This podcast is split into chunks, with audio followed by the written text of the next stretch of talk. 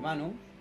y hoy como es el último podcast del mes, obviamente le vamos a dedicar un capítulo a, a un director. Pero creo que de los- todos los directores que hemos hablado hasta ahora es el que más disfruté de ver. Sí, también. Tiene muy buenas películas. Eh, antes que nada, porque me he olvidado los últimos programas, vamos a recordarles que nos pueden seguir por Instagram en arroba obsesine. También si quieren escuchar los otros podcasts que hago yo, arroba cero podcast. Y eh, tal vez por si no lo saben, si nos escuchan nuevamente por Spotify o cualquier otra aplicación donde, para escuchar podcast, eh, busquen nuestro perfil, nos pueden seguir, entonces cada vez que subamos un capítulo van a ver eh, el capítulo nuevo subido. Exactamente. De todas formas lo compartimos por, por Instagram, pero como para que estén al tanto de todo lo que hacemos.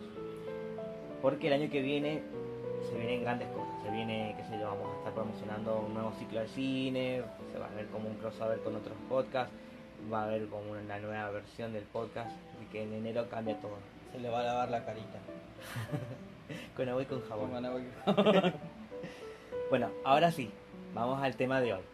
Hoy vamos a hablar sobre las películas de Hayao Miyazaki. Bien. Le iba a decir, yo justo lo vi que te estaba poniendo la boca para decirlo. Tenía ahí la boca, viste ahí. Y hoy tenemos el agrado de decir que no vamos a hacer pantalla invisible porque ninguna de las películas de este director se merece estar en esa sección. Ninguna. Y tampoco el ejemplo argentino porque obviamente no, no hizo ninguna película acá. Porque si fuera un director argentino, bueno. no. No, es que además no podría haber hecho una película argentina o algún argentino que haga algo parecido, pero no, no va a pasar. No, No. va a pasar. Tampoco. Estaría bueno, pero no va a pasar. Sí podemos dar el ejemplo de serie que, bueno, no la vi, pero tiene, tiene dos series anime creadas por Hayao Miyazaki. Una se llama Lupin el Tercero, que es cortita, creo que tiene 13 capítulos nada más. Y eh, Conan el Chico del Futuro, creo que se llama así. La tengo en inglés. No es el detective Conan. Ojalá, pero Pero no, son series que no fueron muy conocidas, por lo menos nosotros no, pero eh, son series creadas por Hayao Miyazaki. Como vamos a hablar de las grandes películas de este director, vamos a hacer el ranking. Por lo menos desde nuestro punto de vista, que lo acabamos de revisar. Sí, después que otra persona tenga otra opinión, Sí, obvio. allá él. O ella, o O ella. ella. Pero vamos a arrancar con una de las películas más conocidas. Esta película es del 2004 y se llama El Castillo Ambulante. Eh, esta película llegó a las salas de Argentina, llegó a las multisalas, increíblemente. Porque, bueno, se estrenó después del viaje de Chihiro, que ya vamos a hablar de esa.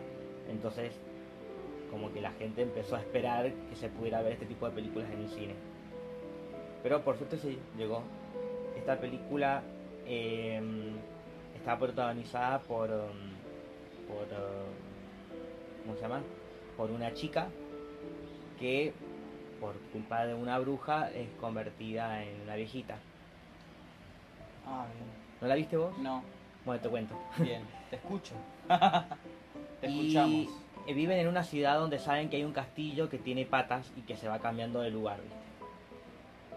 Y, mm, y bueno, y la chica ella, bueno, le gustaba aún el hechicero. El hechicero después cuando la ve a ella realmente era, está convertida en viejita, entonces no le da mucha bola. Pasa esto de que la película vemos un montón de cosas re lindas, de cosas de fantasía que no se suele ver en ningún otro lado. Eh, pero pasa esto tipo más como la y la Bestia al revés, como que él se enamora de ella por más que sea una viejita. pero después ella cuando va adquiriendo como más valor, porque era como, era muy tímida, era muy sumisa, va, cambiando y se va poniendo cada vez más joven y volviendo a la normalidad, porque la bruja le puso una maldición de la que le dijo que parte de la maldición era que ella no podía decir que estaba bajo una maldición, no le podía avisar a nadie como para que mirá, me hice una maldición, ayúdame y sacame, porque hay muchos magos, no podía decirlo. Entonces fue saliendo de a poquito de la maldición. Como que la maldición comprendía de que hasta que ella no, no se aceptara así y que tuviera el valor, eh, como que no se iba, por así decirlo, Tenía que convertirse en una mujer empoderada. Exactamente. Bueno, y gran parte de la historia sucede en el castillo este porque ahí estaba la, la ¿cómo decirlo? Como la bruja suprema, que ella quería que fueran los mejores brujos para allá, para tirarle un par de tareas, pero en realidad lo que quería era robarle los poderes. Bien. Y como el, el, el mago que le gustaba a ella, el brujo, eh, era muy era vago. Entonces la mandó a ella al castillo y la bruja ahí, ella, la chica, la, la viejita, descubre el plan de la bruja y la bruja le dice, bueno, pero tendría que haber venido él. Eh, y bueno, y pasan cosas ahí. Tenés que verlo. Bien. Pero por eso está en el puesto número 8 porque es, es linda de ver, pero no es de las mejores. De ahí pasamos al puesto número 7 con Porco Rosso, que no tiene mucho de, de llamar la atención. Como decimos, todas las películas de Miyazaki son hermosas.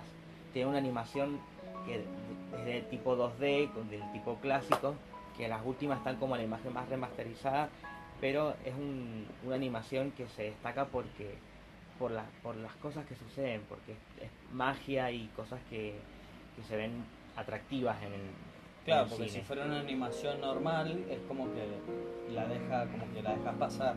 Pero al ser una animación tipo mágica que siempre pasa algo fuera de lo natural, te llama muchísimo más la Sí, que atención. además dicen que se dice como que Miyazaki es el Walt Disney japonés, pero yo creo que incluso tiene películas más interesantes que Porque Disney se ha basado siempre en cuentos clásicos y cosas del patriarcado, por decirlo de alguna forma. Sí. Acá como que se tienen otra cultura y otra visión del cine que, que te hace ver algo completamente distinto.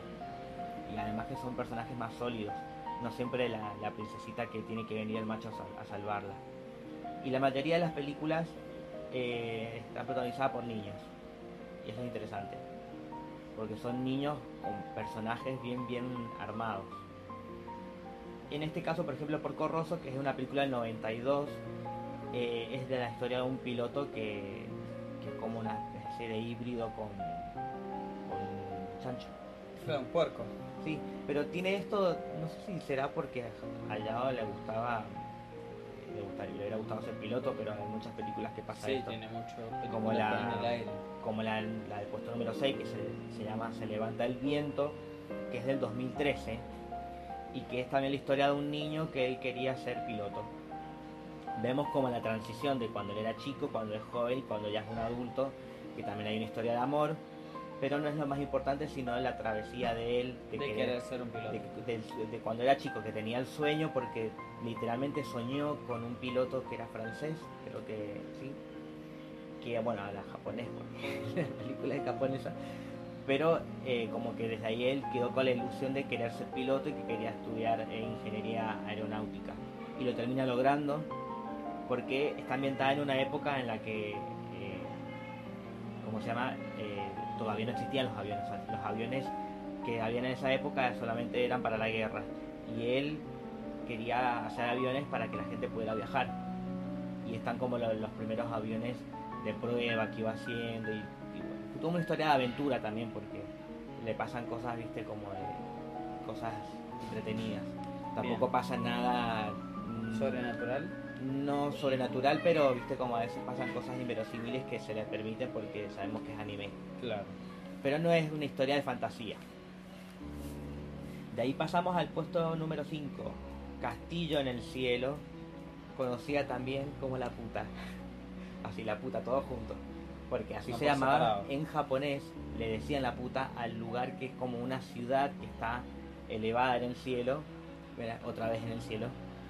Esta es una película del 86, esta ciudad se llama La Puta, y en la, en la ciudad hay un castillo, por eso se llama así la película, El Castillo en el Cielo, de eh, la historia de dos niños, un nene y una nena, que primero, bueno, es el nene el que, el que conoce la leyenda de que hay una ciudad en el cielo y que quería ir viajar y conocer. Y en todo el, este re- re- recorrido es como una típica historia del camino del héroe donde, el protagonista tiene que viajar, no tipo road movie porque es un dibujito, pero tiene que viajar de un lugar al otro y en el viaje va a aprender cosas. Como es un niño, eh, aprende cosas, viste, de, de cómo ser más responsable y de, qué sé yo, de, de- enfrentar sus miedos. Eh, viaja con una nena, una amiga de él, con la que hay como medio onda, pero son niños, así que no hay una historia de amor.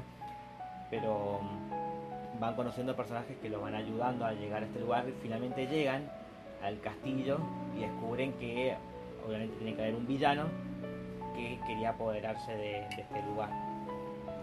Es una historia de aventura. Básicamente. No es de las que más me gustó porque, como digo, tiene estas historias medio parecidas a las que suceden todas en el cielo. Debe ser que tiene una fijación con esto. Pero es linda de ver. No, no, no deja de ser mala. O sea, de ser buena, perdón. Ahora sí vamos a una de la que yo no voy a hablar porque no la vi, pero va a hablar Manu, que es el puesto número 4.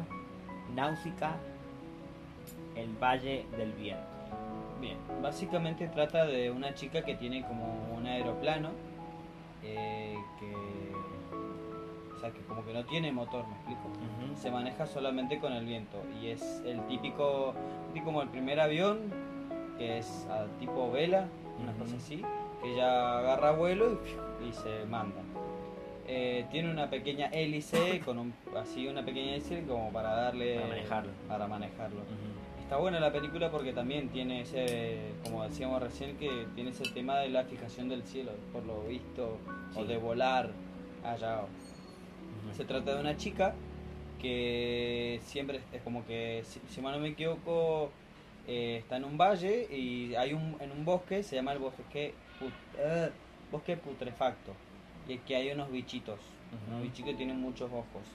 Supuestamente hay un dictador, es un dictador, no, es- o sea, no es un dictador porque supuestamente es bueno, que quiere erradicar ese bosque para que no sea, no lo contamine al resto del pueblo no se contamine el resto del pueblo. Lo que hace esta chica descubre que no es, no son bichos malos, por así decirlo, que no quieran hacer maldad, y descubre que el plan del hombre es justamente erradicar a esos bichitos porque no quiere que, porque al paso de él, de estos bichitos, dejan todo feo, por así decirlo, pero después como que la naturaleza vuelve a revivir y con muchísima más fuerza, Ujú. mucha más vitalidad, por así decirlo. Entonces, lo que quiere hacer él es mantener controlados los pueblos. Lo que hace esta mujer es básicamente eh, controla eso. Hay naves, o sea, muestran imágenes de naves, de una nave enorme, de un avión, un- si mal no me equivoco, es un aeroplano rojo que está muy bueno, me Mm. encanta. Ella tiene, tiene una mascotita que parece un gato y está genial. Parece un Eevee. Me di cuenta, ahora que me lo pienso, parece un Eevee. Que han visto Pokémon, parece un sí, chiquito. Bien, más como un gato que como otra cosa. Y nada, está buena la película. Se basa mucho en- también en el tema de la mujer de valerse por sí misma. Esta chica que pasa de ser una chica normal a, a ser como la salvadora del pueblo. Mm. ¿Me entendés? También se, va, se da un viaje, conoce personajes nuevos y... Viste como las, las historias de aventura, que Exactamente. van- tienen un recorrido y van aprendiendo cosas en el camino. Igual, a ver, como vos decías recién, también hay como una historia tipo de amor, pero es paralela a la historia. O sea, no es lo más importante. Claro, no es lo más importante. Se le da esa como esa pizca como para que haya algo así como que bueno, la chica también tiene sentimientos. Ujú. A la final, eh, bueno, la chica se termina, si mal no me equivoco, se termina quedando con el, la avioneta esta roja. Está muy bueno, está muy bueno el diseño. Me dado Sí, cuenta que hay... La calidad que tiene la- del- de los dibujos, de los detalles que tienen, es increíble. Bueno, hay otra nave que de otra película que también me gustó mucho el tema del diseño. Que ahora vamos a hablar de ella, no ahora, pero la siguiente. Sí, enseguida. Bien. Ahora pasamos al Puesto puesto, número número 3, tres. que es Nikki, la aprendiz de bruja. Yo pensé que iba a ser una película como mucho más infantil por el nombre y por lo de que se trata. Esta película tiene la misma cantidad de años que yo, así que no voy a decir de qué año es. no, es del 89, tiene 30 Para años. no mandarme al frente. No, ya fue. tiene 30 años esta película. Eh, y tiene una remake. O sea, una versión live action japonesa del 2016 creo. Que no la vi. La verdad que no me llama la atención ver la ver- versión live action de esta película. Es la historia de una nena que es bruja. Que los padres saben que es bruja, pues la madre es bruja y el, el padre creo que no. Tiene poderes, pero mucho como que no sabe usarlos porque es aprendiz. Y mm, lo que no me quedó en claro es por qué ella tenía que aprender a usar sus poderes fuera de su casa. Eso no me quedó claro. Porque llega un momento en que ella hace la conclusión, si va a ir un fin de semana con el padre a casa a pasear y dijo, no, yo quiero aprender a usar mis poderes. Lo único que sabía era volar con la escoba mover algunas cosas. Entonces se va a vivir, se va a la ciudad, porque vivía este como alejada de la ciudad, se va a la ciudad sin los padres, se va solita, con la escoba y con el gato, que el gato habla, como un gato Salem, pero es un gato inteligente, no, no es este sarcástico. ¿Es un gatito negro? Sí, un gato negro de, de los ojos nada más. Sí, sí que es re bonito el gato. ¿No es Kiki? Sí, no, Gigi. No, la chica se llama Kiki, no Sí. Nikki. Sí, no sé por qué dicen Kiki, pero yo la, la película la encontré como Nikki. Ah. Sí, a lo mejor es un sobrenombre. Pero el gato se llama Gigi. Yo lo conozco a- por Kiki, no por Nikki. Sí, la vi yo, esa. ¿La viste? Sí, que la chica se va a otro pueblo y es como tipo una, una Uber Eats. Sí, es una delivery. Sí, es una Anda delivery. con la escoba y lleva cosas que le encargan que lleve. Y es una historia de aventura también. Y a medida que ella va tomando una vida más rutinaria, va perdiendo los poderes porque se va haciendo más humana. Como que ella, la idea era aprender a usar sus poderes y se olvidó de eso y como, como Sí, lo dejó pasar. el vecino del chico este que estaba reenganchado con ella porque era re pesado, cuando le empezó a dar bola, ella empezó a sentirse como una chica normal y dejó, empezó a perder los poderes a poquito. Recordame cómo termina. Pero no me acuerdo. No, si no me equivoco, bueno, termina todo bien igual, seguramente. Sí, no es que termina mal. Creo que, si te- no me equivoco, creo que es como que termina de, de humanizarse, por así decirlo. Eh, ¿La palabra? Puede ser. Bien. Bueno, yo me invento palabras, así que me Se da igual. mago. ¿Ah? Se hizo mago. ¿Cómo así? Mago. Ah, bien, mago. Hizo muy bien, mago. Y nada, y no es que es... Eso.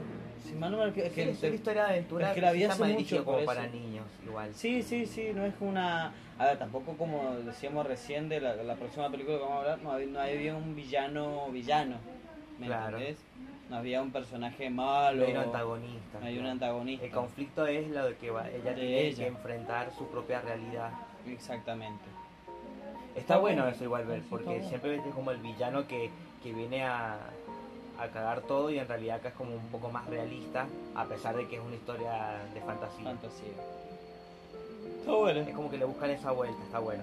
Lo mismo que sucede en Ponio, justo número 2, que también parece como más para niños, pero a mí me encantó, porque además como es una de las más recientes, del 2008, tiene una calidad de animación mucho más desarrollada que las anteriores. Sí.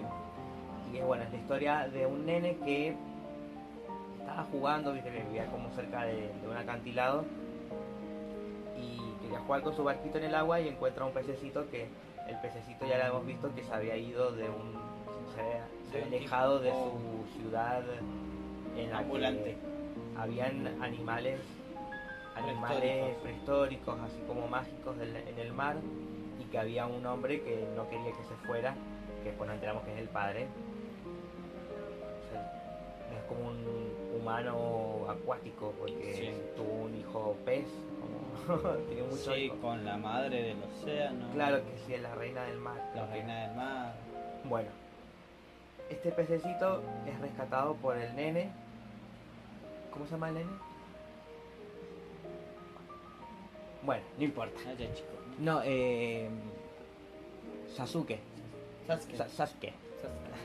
Bueno, lo rescata el pececito y el pececito eh, le lame una herida que tenía y con la sangre se ve que empezó a adquirir eh, el- Humanidad. sí, habilidades de humano. Pero era un pececito con poderes. Y el pececito se va convirtiendo en una nena que el nene le había puesto el nombre Ponio, que es la protagonista de la película.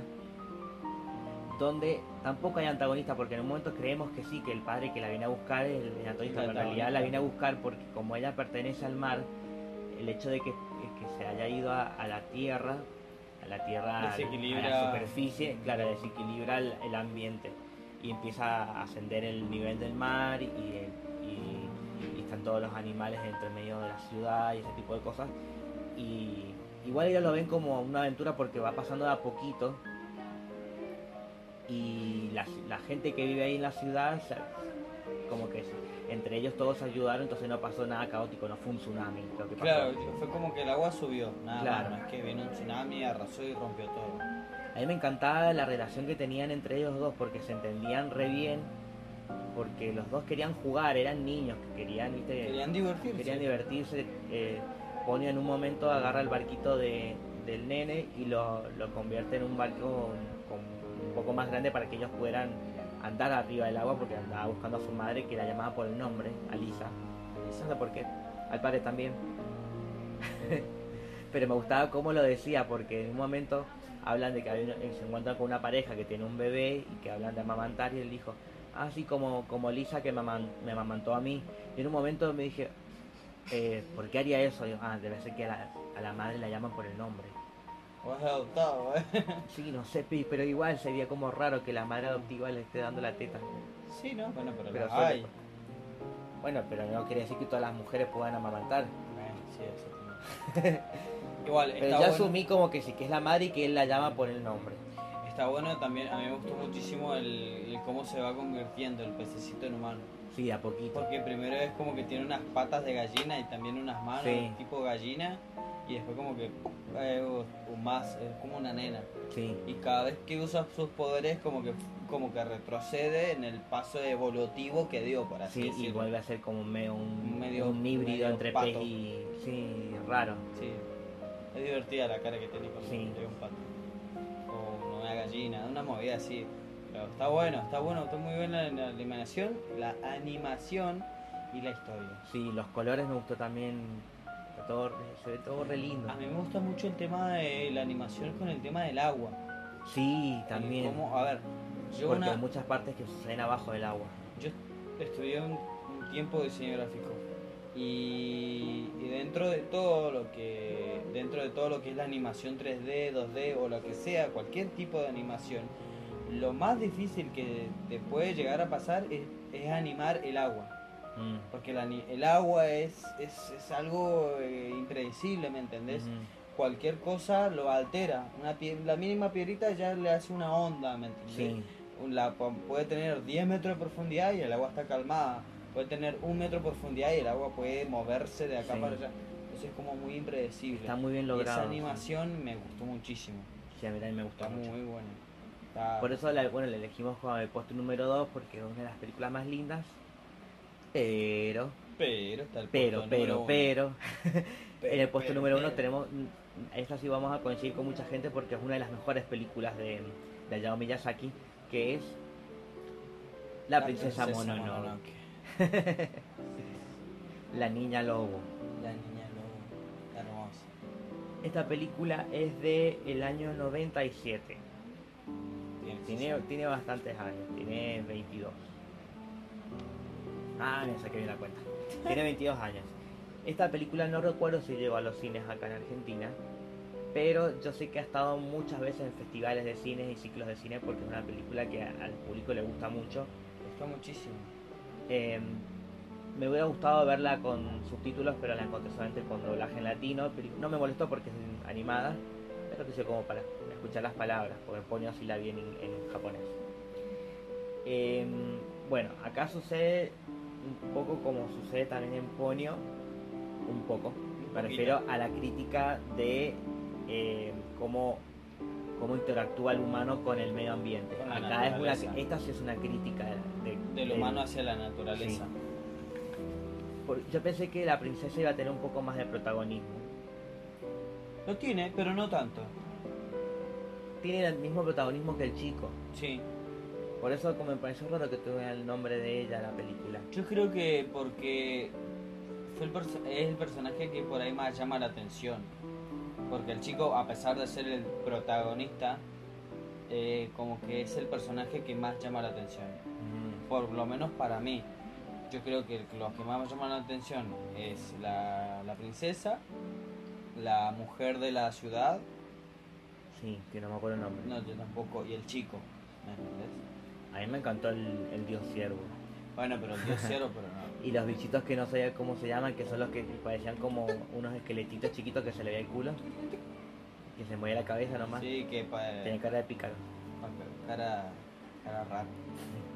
Bueno, yo creo que la princesa Mononoke sirve como una forma de unir a la gente del pueblo con, con las criaturas del bosque también.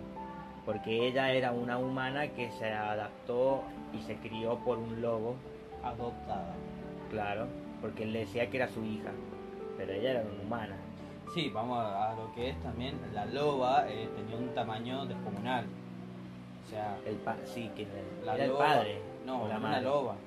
Era una Tenía madre. voz de hombre. Sí, ya sé, pero era una loba. Los hermanos tenían. Cuando decís loba me acuerdo de Shakira, pues no, no quiero decirle loba. Bueno, No era una loba en el armario. la- Era una loba, era una Mm. madre. Sí, Eh, ¿Qué te iba a decir? Se me fue la olla. Ah, y tenía hermanos que sí eran machos. Pero sí, la los, madre los era hermanos loba. sí que la llevaban de acá para allá. Imagínate que, por ejemplo, eh, los hermanos tenían el tamaño de ella, la altura. O sea, el- Sí, más o menos, pero igual era más grande que un lobo normal. claro, la espalda, o sea, el para, así parados, un lobo, ponerle que era la altura de la chica. Ponerle que Más. un poquito más, Sí, metro más 70, grande. metro 80. Y la loba era mucho más grande. Sí, la loba sí era gigante. Y quedaba ella nada más, la, eh, la loba, el jabalí y el ciervo, que tenía cara de humano. Sí. Tiene cara humano. Ah, sí. Igual era bonito. Sí, era raro. Bueno, No me acuerdo el nombre del chico, pero acá viene a...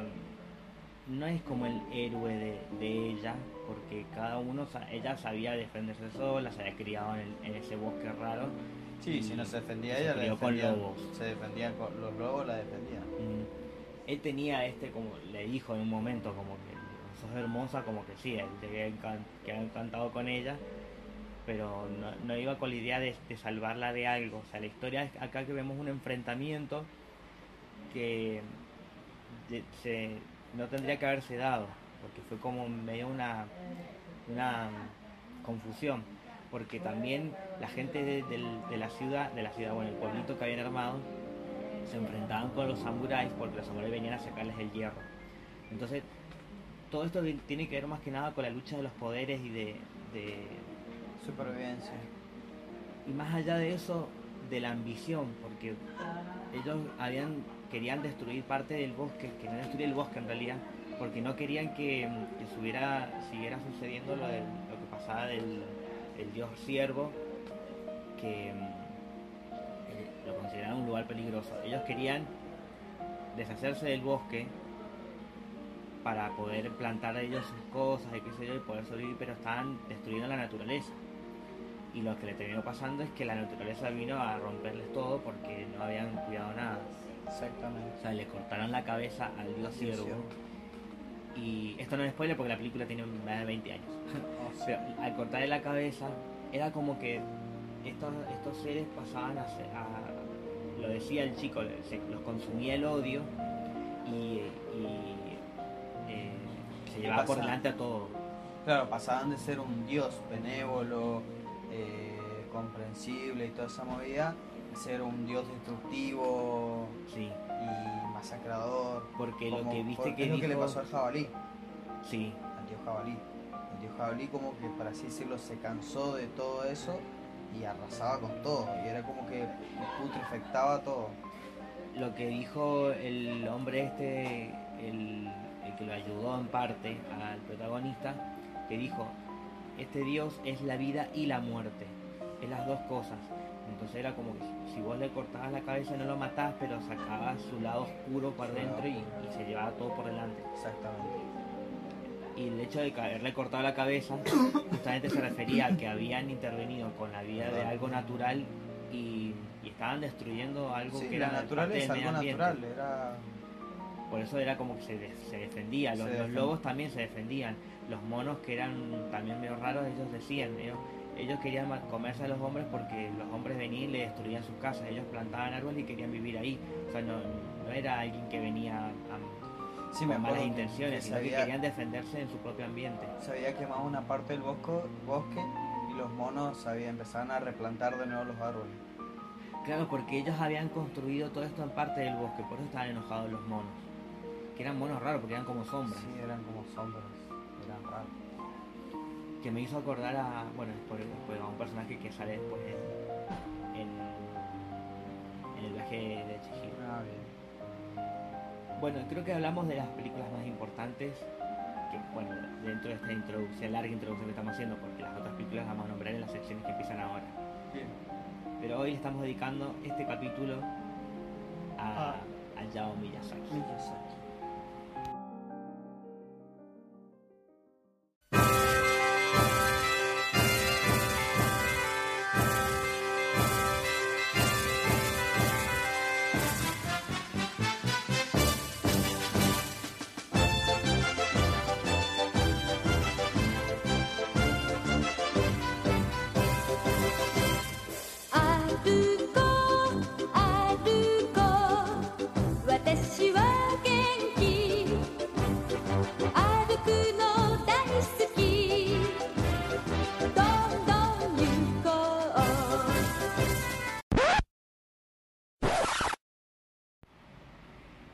universo de Hayao Miyazaki tiene a muchos personajes que quedaron en la historia del cine japonés, del cine animado, anime.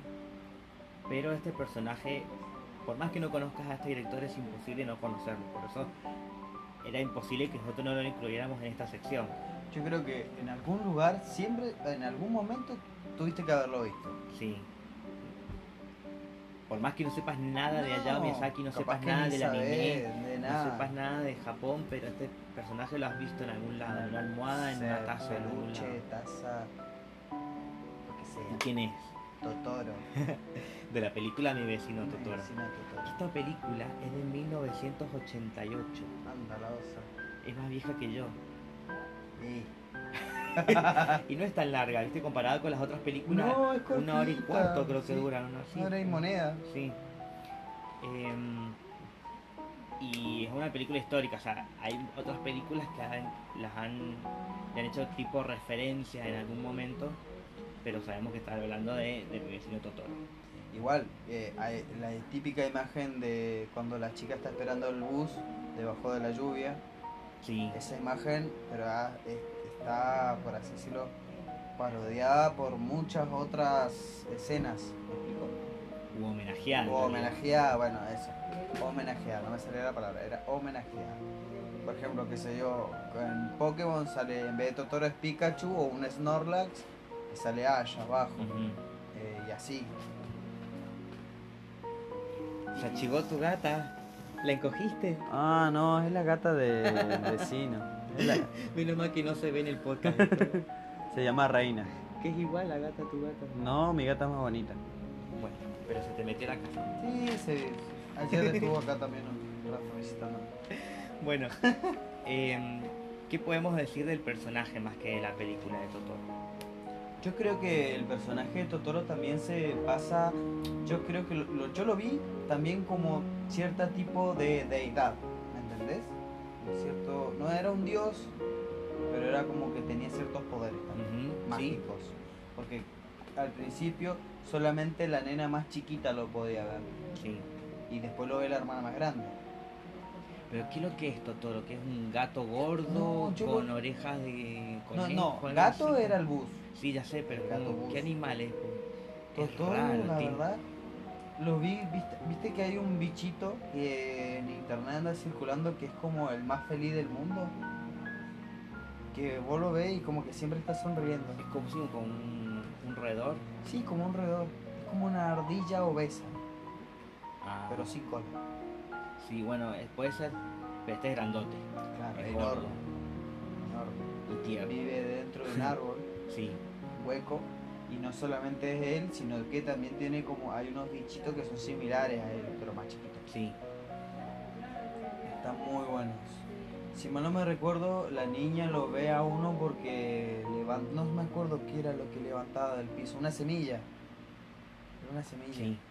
Era una semilla y justo la nena lo ve y lo entra a seguir hasta un árbol sagrado justamente y el Totoro vivía adentro. A mí me hizo acordar al, al gato de Alicia en el País de las Maravillas, Chasier, el gato sonriente. Chasier. Un poco me hizo acordar, porque también. era como así de, de pajero, de, de tranquilo. Pajero. Este no habla. No, no, no, no. hace como que. Hace el ruido de un gato así, guau, Mm. no, sé. Cuando grita. Sí. Bueno, pero hablemos de- de- del personaje más que nada. Es muy tierno. Sí. Es muy tierno. Hace mucho que yo quiero tener un peluche de Totoro, pero no tengo la plata. Soy pobre. Y Te has comprado acá boludez Sí, porque te bueno. compras un peluche de Totoro y listo. Yo creo que si traigo una mina acá y veo un peluche de Totoro, se pega media vuelta y se va a la bosta. Lo decís en el podcast a esto. Sí. No me bueno, será por la clase de chicas con las que vos conocés, pero hay chicas que les encanta Totoro. Hasta la fecha he conocido una sola. ¿Qué? Bueno, Sí, ¿verdad? nos estamos yendo por las ramas. Sí, pero- bueno, la cosa es que es un personaje muy tierno, es muy, com- como decirlo, es fácil de comunicarse con él, porque la niña le habla y el bicho le entiende, por así decirlo. Y está bueno, está bueno porque el eh, Totoro le hace pasar, o sea, a la nena lo hace entender cierta situación que están viviendo en la familia. También está bueno porque en un momento la niña se pierde y la encuentra, eh, Totoro ayuda a buscarla. Como justamente el que estamos hablando del gato bus. Sí. Es un gato en forma de bus, el cuerpo es Sí. un colectivo. Está genial porque la- los niños son, son ratones. Sí. Está genial, eso me encantó. Y eh, tiene muchas patas. Y el gato es como que se maneja con el viento. Cada vez que, por ejemplo, eh, los campos de trigo, de arroz, eh, era pasaba una brisa muy fuerte, era el gato. Yo creo que también el gato ese, el gato bus, también era como una tipo deidad. Sí, pertenecía a este mundo. A este Yo al mundo principio pensé que era como, como que era un amigo imaginario para la nena. Mm, Pero ¿viste? cuando las empiezan a ver los demás, como que no. Este ya es fantasía. fantasía. Eh, también aparece mucho en, el, en los momentos como así tristes o difíciles de las nenas. Como un amigo más. como que está ahí siempre, es como que está bueno. Me, me gustó mucho el que, que un personaje sea tan importante y sea tan influyente, sea tan conocido, que ese animalito, sin necesariamente hablar, sea tan popular. Porque hay muchos que son conocidos y hablan, Sí, pero es difícil hacer reconocido un animal o un bichito que no hable y que sea tan tan impactante Sí. ¿entendés? Creo que porque fue uno de los primeros personajes que pegó tan fuerte en, en el mundo del anime sí que por eso hoy en día se sigue recordando porque es Totoro. Totoro. yo creo que o sea pegó mucho por el cómo es la forma gordito pachoncito Sí. peludito es como que a la gente le gusta eso Sí, eh, es, es- es tierno y uno se va a acordar siempre ¿viste? de ese Sí, tipo de personajes así. me gustó muchísimo está buena la historia está muy buena la película Eh, por cierto lado como que en un momento me perdí porque en mucho sentido no la encontraba la primera vez que la vi pero después sí, la vi lo mismo todo- la primera vez que la vi. Ajá, viste como que le perdí el hilo en un momento. Eh, pero después sí, después cuando la vi dos, tres, la cuarta vez ya es como que ya entendía más o menos por, por dónde iban los tiros. Me gusta la escena cuando empiezan a hacer crecer el huerto y que se convierte en un árbol, Ah, sí. en un árbol grande Ajá. así alto. Empiezan así, ah, para arriba así y de muchas ramas o de muchos distintas, por así decirlo, eh, brotes, se hace un tronco grueso Mm. y crece, crece, crece y se convierte casi en similar al tronco sagrado que había dentro del bosque. Sí, también viste como que relaciona un poco esto lo del, Con la naturaleza. cuidar la naturaleza. Eh, es un personaje que, que va a quedar en la historia de la animación, Sí. así que no podíamos por obviar a. Totoro en, en este capítulo especial de Miyazaki. Así que por eso lo elegimos para psicoanalizarme este.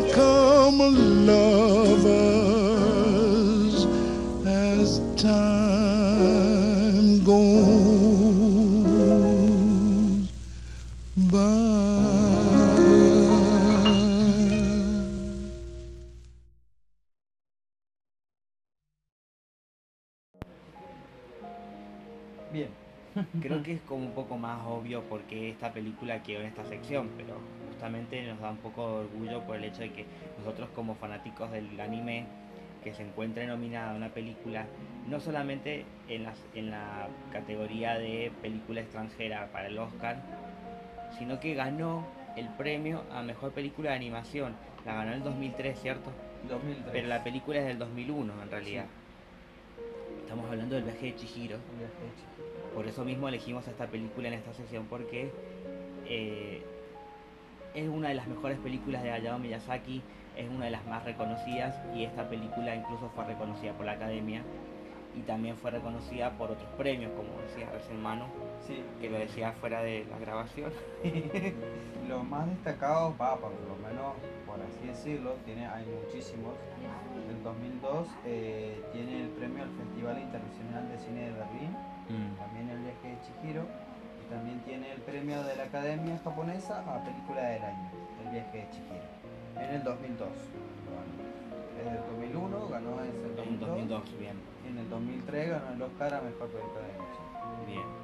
Fueron años buenos para Sí. allá. Por eso, como esta película fue tan reconocida, todas las películas que salieron después del estudio Ghibli llegaron a las salas de acá, por lo menos de Latinoamérica, la Argentina llegó. Sí, llegaron. Han llegado muchas películas eh, de animación a las multisalas y está bueno que siga sucediendo. Así que se lo deben a Chihiro. Sí, obvio. Y de paso está bueno el tema de que gracias a estas películas, por ahí los que somos fan de otro tipo de películas de animación, no las que estamos acostumbrados, está bueno poder eh, que se nos dé la oportunidad de poder ir a ver una película así al cine. Sí. Bueno, genial. En el ciclo de cine japonés que yo hago, japonés bueno asiático, en febrero creo que fue, no, en abril, en abril pasé esta película, sí, la pasé al viaje de Chihiro. pasaste varias. ¿Vos fuiste? o no? Yo, si mal no me acuerdo, no, yo fui a otra. Ah, sí, sí, ya sé cuál fue. No me acuerdo cuál fue. Em, Ghost in the Shell. Ghost in the Shell. Que fue en ese mes que pasaste de animación. Sí, todas animaciones. Toda animación. No podía obviar a alguna de Hayao Miyazaki. Obvio. Pero yo creo que fui a una. Justo el martes anterior habían pasado el viaje. Habías pasado el viaje de Chihiro. Bueno, todo el mundo sabe que se trata de esa película, pero vamos a hacer como un pequeño resumen. Pequeño resumen. Porque a mí ese mismo día un chico se me acercó y me preguntó si, porque antes se hace cine debate y me dijo, eh, ¿vos pensás que esta película es como la versión japonesa del, de Alicia en el País de las Maravillas? Y digo, no, porque es distinto. Acá es, obviamente que pasa que es la historia de una nena que mm, es un momento de su vida en el que ella necesita aprender a, a dejar de ser caprichosa y qué sé yo, y le pasa esta aventura en la que viaja a un mundo que no conoce, pero es como un mundo que está dentro de este mundo. Alicia viaja a otra dimensión. Prácticamente. Es, es algo distinto. Por más que bueno, son palabras, pero es distinto porque Alicia estaba pasando por otro tipo de situaciones y no le pasan las mismas cosas. Acá, acá la nena tiene que asumir responsabilidades. Tiene eh, que trabajar. Sí, eh, tiene que perder los prejuicios también porque eh, la bruja, si bien es una bruja, pero le, eh, le, le tiene cierta piedad a ella porque era la que más mandaba ahí porque tenía poderes, tenía que cuidar a su bebé al que lo había engañado. Y, y tenemos a este personaje que creo que tiene nombre, pero no me acuerdo. Que viste que cuando, cuando empieza a comerse gente, el, el que tiene Ah, la, la máscara. Sin cara. Sí. Bueno, el que empieza porque era como un dios de algo, no me acuerdo qué. Sí, que no era como bienvenido tampoco. No porque no pertenecía ahí, pero él eh, cuando empezaba a comerse gente ¿viste? que caminaba en cuatro patas, se parecía a los monos de la película del- de la princesa Mononoke. Bueno, pero el bicho que empieza a comer va tomando también la forma de los que se come. Claro, porque el primero que comes era el que tenía forma de sapo. Ajá, tienen tipo, después tiene como pelo y, y Sí. una movida así media rara, hasta llega a ser un bicho feo. Pero viste que este bicho, este personaje, eh, nunca tuvo la intención de comerse a Chihiro porque Chihiro lo, lo quería, ¿viste? En cambio los demás le pedían oro porque él podía convertir cosas en oro. Cambio Chihiro no, ella era una nena que Sí, ella no le pareció simpático y No lo quería por el oro. Claro, no, Lo quería no. porque le pareció simpático, nada más. que es quien la, la- la termina salvando porque después eh, se, a escupir la gente que tenía adentro Sí. y se lo lleva pues como medio retándolo porque se va a hacer este viaje que después va a buscar a la hermana de, de la bruja. Sí. Eh, esta película, sí, por lo menos para mí representa esta, este aprendizaje que tiene que tener la eh, Chihiro, justamente. Primero porque los padres, eh, por no obedecer, Se eh, se convierten en cerdos. Entonces ella como que empieza a entender cómo es la vida de los adultos. Que si vos no haces lo que tenés que hacer, vas a, vas a, tener- vas a mal. sufrir las consecuencias. Entonces ella como es chiquita va aprendiendo, Aprendiendo ciertas eso. cosas. eh, Está cuando- buena también la relación que se da de ella con el chico. Que el chico también, como te digo, Que no me sé, encanta cómo está animado el, el dragón. sí. Está muy buenísimo. Muy buenísimo. Está muy buenísimo. Buenísimo. Muy, muy, Muy, muy genial, mucho. muy bueno, muy mucho. y a la final se da la se da la referencia de que ellos se conocían de antes porque justamente él era un río Sí, y la bruja le había quitado el nombre y por eso no se acordaba que él era un río y que Sí. esta nena justamente Chihiro se había caído a ese río justamente por no hacerle caso a los padres. sí. Bueno, me gustó eso de que hay cosas que le buscaban una explicación muy poética. Sí, No solamente visual, sino con la, la- la, el sentido que le daba. obvio. Así como también lo que tuvo que hacer Chihiro para poder volver a su casa. Sí. Tiene muchas, muchas cosas lindas. Esta película es un poco larga, pero le pasan muchas cosas a Chihiro que, que son lindas de ver. Sí, no solamente, a ver, no, no solamente se da el viaje que tiene que hacer justamente porque se llama el viaje de Chihiro, no, no solamente se da el viaje y el crecimiento y el entendimiento de ella, sino también de otros personajes. Por ejemplo, la del dragón, Sí, la de que a la final la mala es la que está ahí en la ciudad, que no la otra. sí, Eh, también el crecimiento del bebé que tenía la bruja ahí escondido sí. y así un montón de y él el que trabajaba en las calderas Sí, y hay momentos así como muy graciosos en que, por ejemplo, cuando se convierte el bebé en, en el, en una ratita en el, el ratón y después no me acuerdo qué más se había convertido en, en el pajarito que lo llevaba para todos lados. Ah sí Bueno, estos dos personajes el cuando- cuervo que lo como que lo cuidaba que era un pájaro no era un cuervo era como un pájaro bastante grande se transforma así en un pajarito como en un pichón así Sí. Estos personajes se vuelven como personajes graciosos en el resto del viaje cuando se van a buscar a la otra bruja. está genial Eh, bueno, esta película entonces nosotros como dijimos es un orgullo para los fanáticos del, del anime que haya llegado tan lejos. No podíamos colocar esta película en otra sección.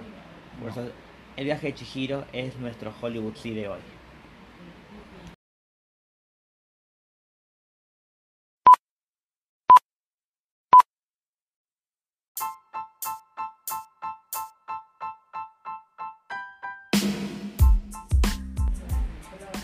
Bien, llegamos a la última sección del capítulo de hoy. Eh, yo por mi lado tengo que decir que no vi muchas series, que estoy acostumbrado a muchas series, porque, bueno, todavía, bueno, esta fue mi última semana de curso en la facultad, entonces todavía tenía cosas que hacer y estudiar. Pero, pero, pero, pero, vi un par que eran cortitas y ya me voy a poner las pilas con series que había dejado, ahora que voy a tener más tiempo, a retomar series que había, había visto al principio de año y no las terminé de ver. Sí quiero decir algo que no forma parte de nuestra cartelera, pero empezar una serie que voy a hablar de esta serie cuando la termine de ver porque se termina, creo que el 28 de diciembre es el último capítulo, entonces sí. No me acuerdo cuándo grabamos el último capítulo del año, pero si llega a estar ahí, eh, voy a hablar de esta serie, se llama Mrs. Fletcher, que es de HBO y que me está gustando mucho, son capítulos de media hora, pero está buena, es interesante. Después de hablar de esta serie. bien Porque si termina todo mal no era un carajo. No, pero por el momento va bien Por ahora va bien.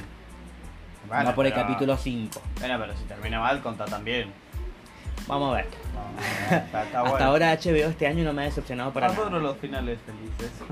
Es que HBO sigue haciendo esto de estrenar un capítulo por semana y no me ha decepcionado. Watchmen todavía no termina, pero también voy a hablar cuando termine y His Dark Materials también. Así que supongo que en diciembre voy a hablar de estos, estas series. Sí vi completa porque eran tres capítulos nada más.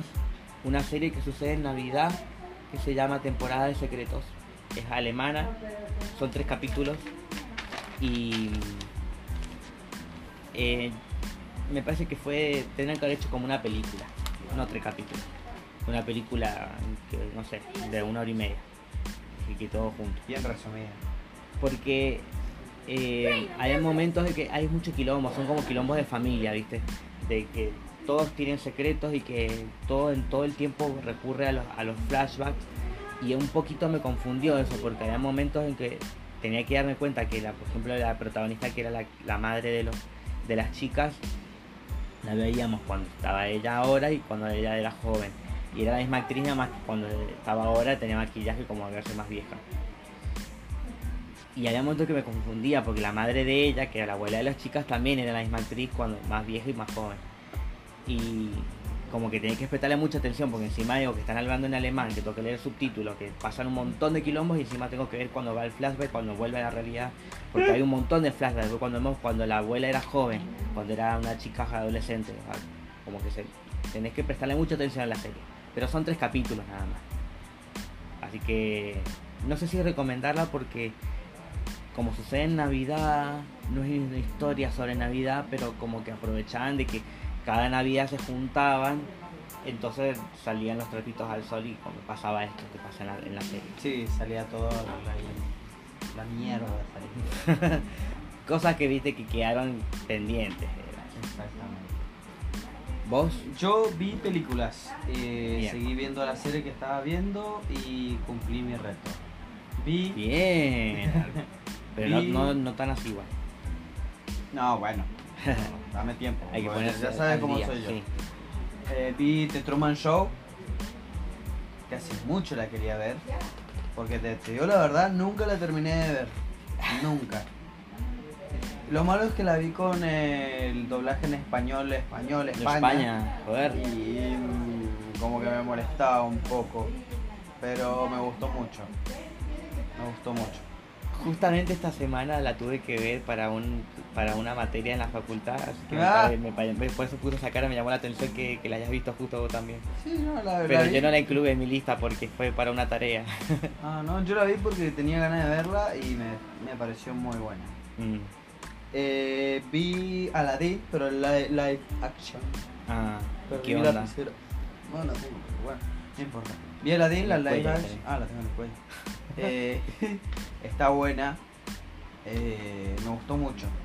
El tema, todos los colores, los colores que se dan, Mm. la, la visual. Está muy buena. Pero mucho. estaba la necesidad de hacer esta película.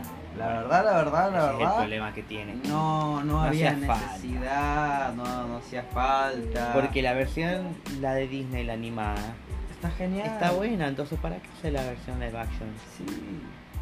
Pasa lo mismo con el Rey León. Pero la del Rey León, puedes creer que me gustó muchísimo más que la de Aladdin. Puede ser. Porque la del Rey León la vi más apegada que la de Aladdin. Claro, pero por fanático la viste. Claro. A ver, son películas que la he visto de niño y vos decís, live action, loco, tengo que verla. Mm, Tengo que verla sí o sí. sí. Eh, te digo todas las películas así de una porque son pocas. Bueno, vi una basada en hechos reales que me pareció muy, muy buena. Buenísima. ¿Cuál? Hotel Mumbai. Tenés que verla.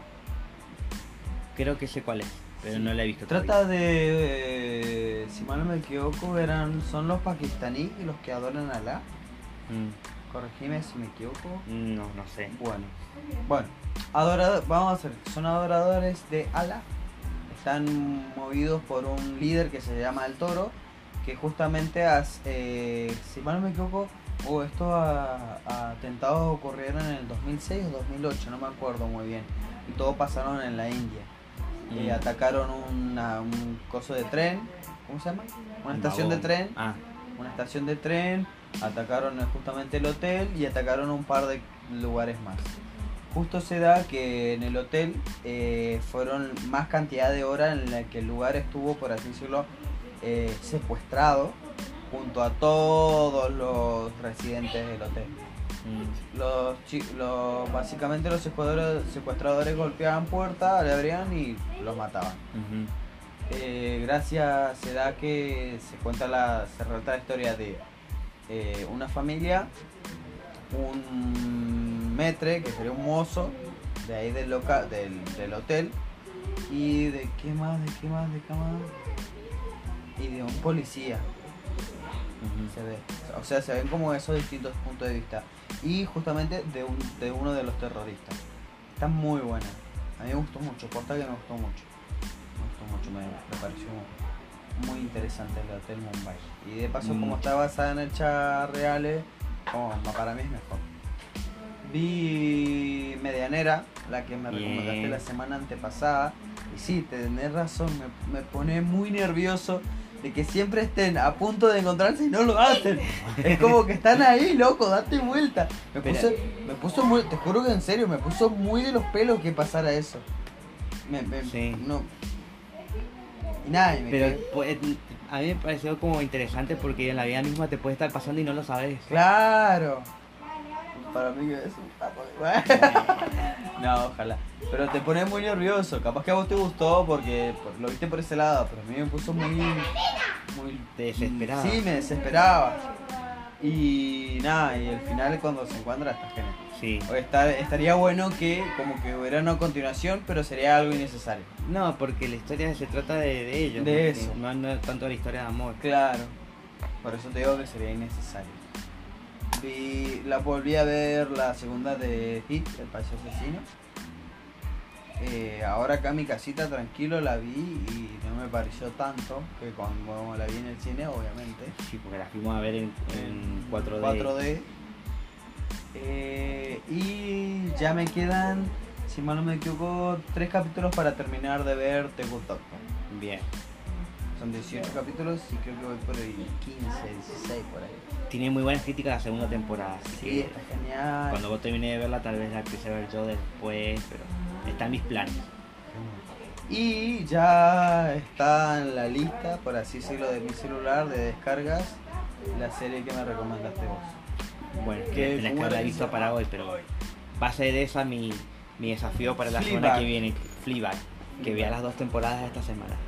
Sí, son, tiene 8 capítulos, 6 capítulos. Seis, seis así capítulos que cada temporada de media hora, menos de media Con hora. el que me vea dos por día, chao. Así que ese es mi desafío, por, me estoy siendo generoso. Buenísimo. Yo sí también vi el desafío, vi Escape Room, la vi anoche. Y... mm, Cuéntame. ¿Qué iba a decir? A mí me gustó mucho. A Quería tratar de entender porque para mí es una película de suspenso. No es de terror. No, por eso. Pero por el hecho de que em, está bien hecha, no se ve como trucha, eh, tiene como un buen giro, pero no sé, sentí como que como que era un, una, un, un concepto que quedaba dentro de su propio concepto. Y ¿Ah? sí, como que digo, si van a hacer una saga, la segunda película no sé cómo la van a resolver por- porque va a terminar siendo exactamente lo mismo que la primera. No me gustaría ver una continuación. Por el final, que digo que no sé Sí, cómo quedó, que- como que podría continuar. Sí. Pero no me gustaría porque ahí digo, "Ay, otra vez esta película como que va a pasar otra vez lo mismo que. va- O sea, vas a volver a caer adentro de ahí, no, como no sé. Sí entendí la lógica, entendí cómo podría llegar a pasar algo así. em, pero no sé, fue como eso. Em, Yo me esperaba otra cosa. Pero me gustó, No, está buena. me gustó. O sea, Es no la hubiera, no la visto en el cine. No, yo tampoco. Eh, vi eh, una serie que se llama El guardaespaldas que no tiene nada que ver con la película de Whitney Houston con Kevin Costner. Oh. Es una. No, no, nada que ver. Es la historia de un hombre que, que él trabaja en la seguridad nacional en, en Inglaterra, eh, antiterrorista, y que por su buen desempeño, por- él ayudó a una chica a sacarse, el- la habían obligado, una musulmana creo que, a, ponerse una bomba en un tren, estaban sus hijos, él tienen tres niños chicos. Eh, por ese desempeño de ayudar, eh, lo eligen para proteger a la primer ministra, primer ministra, no, la, la ministra del Interior. Como que tiene un cargo importante en, en el gobierno de Inglaterra, entonces eh, la ponen ahí como guardaespaldas. Y empieza a enterarse de cosas que hay, obviamente, en la, en política de la corrupción y de cosas que pasan y ese tipo de cosas. Además de que, bueno, también sucede esto de atentados, de que él. Eh, están buenas las escenas de acción. Y es una serie de seis capítulos. O sea, no es larga, una de las mejores series consideradas, una de las mejores series del año. Aunque me parece que es el año pasado. Me gustó bastante. El protagonista es uno que va a estar en la, en la próxima película de Marvel, The Eternals. Es uno de los protagonistas, ese actor. No lo conozca porque trabajó en Juego de Tronos, pero de ahí salió. No, el otro es. Eh, creo que se llama Richard Madden. Bueno, él. Él. Vi Burning, que es una película coreana que estuvo en el ciclo de cine, pero la, la pude ver completa porque a veces me pierdo las finales en, la- en los ciclos. Eh, ya es una película como muy rara, porque es como que te mete dentro todo un misterio cuando la película se va transformando en la mitad de la película y te va cambiando todo. Bueno, no, en realidad se trata sobre esto y termina todo yéndose carajo. Entonces quedas con la, la cabeza así como no entendí nada y la tengo que volver a ver para entender. Como esas películas que hay que prestarle mucha atención. Porque encima no tiene muchos diálogos. Es como que van pasando cosas y, y se va yendo para otro lado del que vos crees, porque te hace creer algo. No es fantasía para nada, es como más de psicológica, pero tampoco onírica. Es complicada. Ya he visto otras películas de este director y sé que siempre va por un lado en el que eh, vos ves más cómo, cómo, cómo, cómo interactúan los personajes y de repente ves otra cosa que no habías visto del personaje y que tiene sentido, pero no te lo esperabas. Y vi una película que me encantó, que se llama Long Shot, creo que se llama, la- acá la estrenaron como Ni en tus sueños, que es comedia, trabaja Seth Rogen, es de este año, y con Charlize Theron, una pareja que no me la esperaba para nada, pero vi que la subieron a la plataforma de Amazon y dije, bueno, la voy a ver porque ya que está, que es de este año, y está buena, es una historia de un, un periodista que él había sido, o sea, la, la chica ella había sido la niñera cuando él era chico y ella era- es la secretaria del presidente y se quiere postular para presidenta. Y tenerle como la, la historia de, de amor entre ellos pero es como una comedia romántica más actualizada porque no la ves como una historia machista para nada. Es- más una película muy muy feminista porque en un momento ellos tienen conflicto de, de que él le, le hace sufrir por amor a ella ni ella a él, sino como que los problemas vienen de afuera y ellos tratan de, de poder adaptarse porque justamente a él lo juzgan mucho porque no tiene pinta para ser la pareja de una mujer que va a ser presidenta. Entonces luchan contra esto y está bueno cómo lo resuelven, porque obviamente que él es el personaje gracioso, es muy indiscreto, se viste mal y qué sé yo, pero no tiene malas intenciones. Eh, es como medio boludo nada más. Es medio volado. Pero me- me- la verdad que me gustó mucho esta película. Y, mm, y hasta la recomendaría. Pero bueno, esto fue lo que he visto esta semana. Buenísimo. Ya para la semana que viene arrancamos con un mes nuevo, con el último mes del año, así que Vamos a ver qué sale cerrando cosas también que dejamos abiertas. Yo te recomiendo Hotel Mumbai.